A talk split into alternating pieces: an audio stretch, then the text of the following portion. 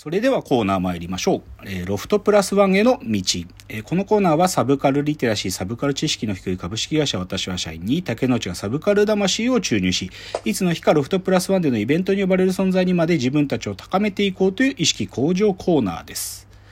では、今日のテーマ発表します。今日のテーマ、収集癖の沼、水島真司、ナーフ、スケボー、南海ホークス、いうね、ちょっと今日オープニングトークに関係するようなテーマですね。はい。まあ、要は好きなものなんですけど、まあ、いつも僕好きなものしか喋ってないんだけど、なんていうのかな。それが、好きがちょっと講じて、集めるっていう行為に発展してしまっちゃったもの。もう、どっちかというともう、発展しちゃったっていうくらい、ちょっと後悔の念を含んでるものも多分にある、そういう話をしたい。で、ぶっちゃけこれ、なんていうかな、男の子は絶対にそういう特性あるはずなんですけど、集めちゃうんすよ、やっぱり。なんか集めちゃうんすよ。で、これは正直、なんか、決していいことって僕は思ってないです。けど、僕は本当に子供の頃からやっぱりご多分に漏れず集めるっていう行為が、やっぱりね、あるんですよ、そういう特性が。で、ちょっとそれで今まで僕が集め始めちゃったもの、そして後悔をはらんでいるものなんだけど、っていう話をちょっとしたいと。はい、でですね、僕ね、正直、一番最初にこの集める、収集ってことが暴走しちゃったのって中学生の時なんですけど、何かっていうとね、水、水島真司先生の漫画作品の収集。ここから始まってんですよ、すべては。ぶっちゃけ。ぶっちゃけこの、で、僕は、まあ、これ一回このラジオトークでもやったんだけど、あの、ドカ弁会、初期の頃にやったんですけどね、ドカ弁会でやったんですけど、僕は中学の時の、あのさ、青年の主張っていうのあるの知ってます？なんかこう、と、舞台の上に上がってさ、なんか一人の人が主張を喋るみたいな。はいはいはい。あれの、僕あれ、市の大会だったかな。そこまでまあ学校代表で出てるんですけど、それ何喋ったかっつうと、ドカベンがすごい。っていう、その、水島真司がすごいっていうことを喋るっていう、青年の主張でも何でもないんだけど、それで僕青年の主張とか出てたぐらい、もうね、ドカベンが超好きなの。で、で、でね、ドカベンはまあ当然好きなんだけど、で、だけどこのドカベンのせいで僕の収集癖が始まっちゃったの。どういうことかっつうと、ドカベンって、その、ドカベンっていうタイトルの漫画ってね、あの、やドカベンの、まあ、主役である山田太郎が、高校の2年生が終わるところまでで、ドカベンっていう漫画は終わってるの。うん、だから、甲子園のあのー、春の選抜大会に優勝したってところで終わってて、最後の3年生の夏の甲子園までは行ってないのよ、ドカベンは。で、なんでかっていうと、それはちょっとタイトルを変えて、大甲子園っていう作品名に、わざと変えて、最後の山田太郎たちの最後の夏っていうのは大甲子園っていう名前で描かれたの。で、なんでそんなことしたかっていうとね、その大甲子園って、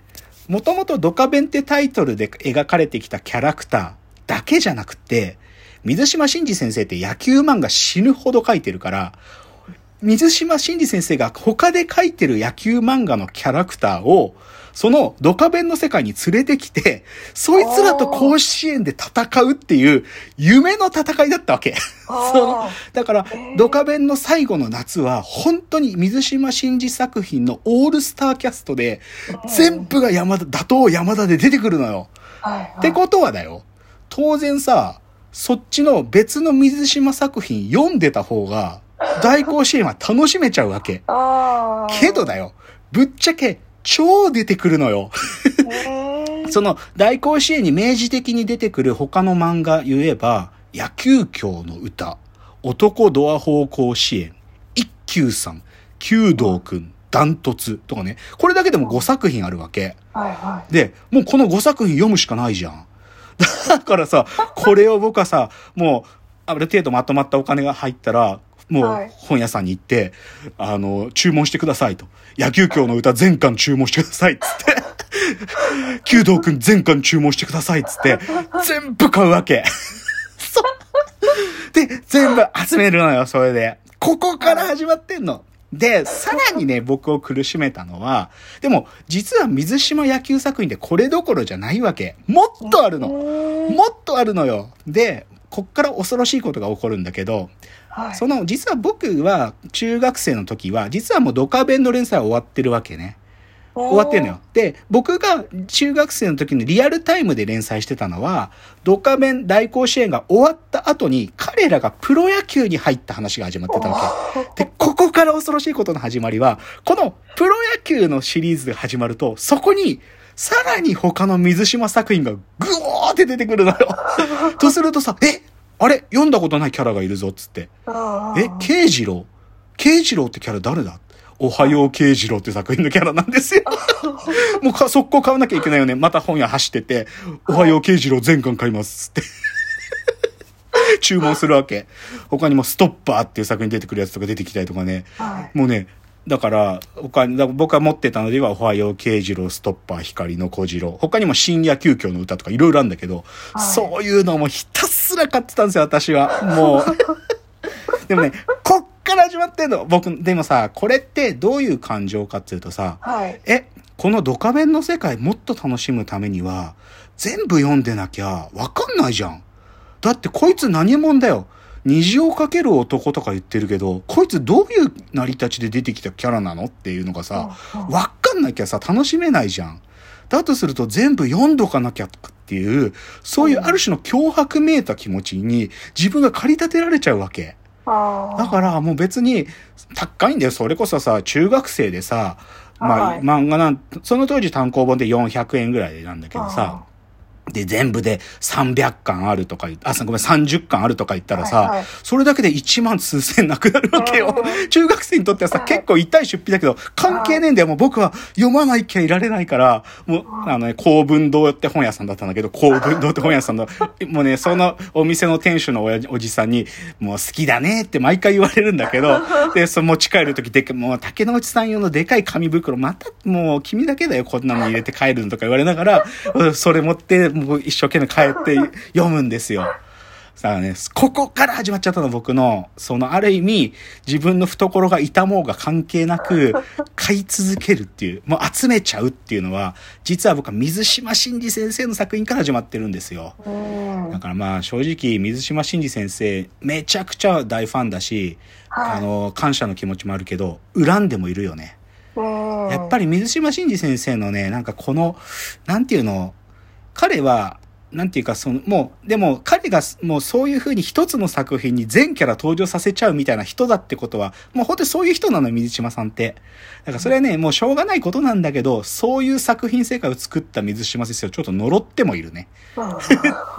っていうのが、僕が収集癖が始まっちゃったき期限。それは水島新司の漫画作品、まあ、ドカベンに連なる、もういろんな漫画ですっていうのが一つ目です。で、でね、これでも、なんていうかな、ある意味趣味思考の領域でそういうものを集めるっていうのが、なんかね、正直その態度が作れてたのが幸運に働いてた時期っていうのもあって、うん。まあ僕はそのだ特に大学院で研究してた時はさと特に一人の学者を徹底してフォローしてたわけよね。その郡司ペギオユキオっていう当時神戸にいた。まあ今は早稲田の先生だけど、彼の仕事をめちゃくちゃ追いかけたわけ。それはでも彼が書いてるものをなんとか理解するためになんだけど、で、これ正直言うのはずいんだけど、僕ね、まあ、ある意味研究上の師匠だよ。けど、ぶっちゃけ、僕ね、世界一の郡司ペギオユキオフリークスなの。で、どういうことかっつうと、僕、郡司さんご本人よりも、彼が書いてる論文、本、協調の本、全部持ってんの。あ日本と少なくとも日本語で書いてる論文は、全部もう紙で手元に持ってるし、あの、英語の論文は全てデータで持ってるし、で、彼が単著で書いてる本当然全部持ってるし、なんか、強調でほんのちょっとしか郡司さんのコメント書いてない本とかも全部持ってる。後書きの解説しか書いてない本とかも全部持ってんの。究極、これも廃刊になっちゃったんだけど、エスカイアっていう、どっちかっていうと、ライフスタイル系の雑誌が昔あったの。男の人のライフスタイル系の雑誌でエスカイアっていうのがあったんだけど、そのと、ある特集号で、誰々の本棚っていう特集号があって、いろんな人の本棚が見れるって企画があったんよ。はい。その時に、軍事ペギオユキオの本棚が見れるっていうんで、こそう、ひ一人、い一ページがあって、そこで僕、軍事さんの本棚見て、軍事さんの本棚に並んでる本、本も全部買ったもん。だから僕、正直これ超はずいよ。軍事さん本人にも言ったことあるし、てかね、軍事さんに授業してくれって言われた時に、なんかあんまり軍事さんの凄さが分かってない学生に対しての授業だったから、それ伝えるためにちょっとあえて喋ったんだけど、だけど、正直僕は本当に世界一の軍事ペギオユキオフリークスなんですよ。で、軍事さんがもはや手元に持ってない論文とか持ってるからね。で、どこに何が書かれてるかも大体もう記憶されてるから、だからね、これはずいんだけど、でも、この論文収集とかね、あの、本の収集とかっていうのは、なんていうか、少なくとも僕が学者やってた時は、めちゃくちゃなんか意味があった。で、しか、も、自分に正当性を与えて収集できたの。だって研究のためじゃん。必要じゃん。とか言って。だってよ、よ、ダメ、ダメじゃん。なんか全部知らなきゃダメでしょとか言って、だから、まあこれで、でも実は今もそのルールついてるけど、僕ね、一月ね、10万円まで本買っていいっていう自分のルールがあるんですよ。おうん。だからそれくらいなんか勉強しなきゃダメっていう自分の絵の、なんていうか、いこう、試練でもあったからうん、だから、そ、だからそのお金はあんまりこだわらず、とにかく集めて読むっていうのが、プラスに働いてた時間は、この軍事ペギオ・ユキオの著書、文章を収集してた時代って感じですね。じゃあ次からちょっとね、悲劇の始まりの話がいきます。じゃあ次です。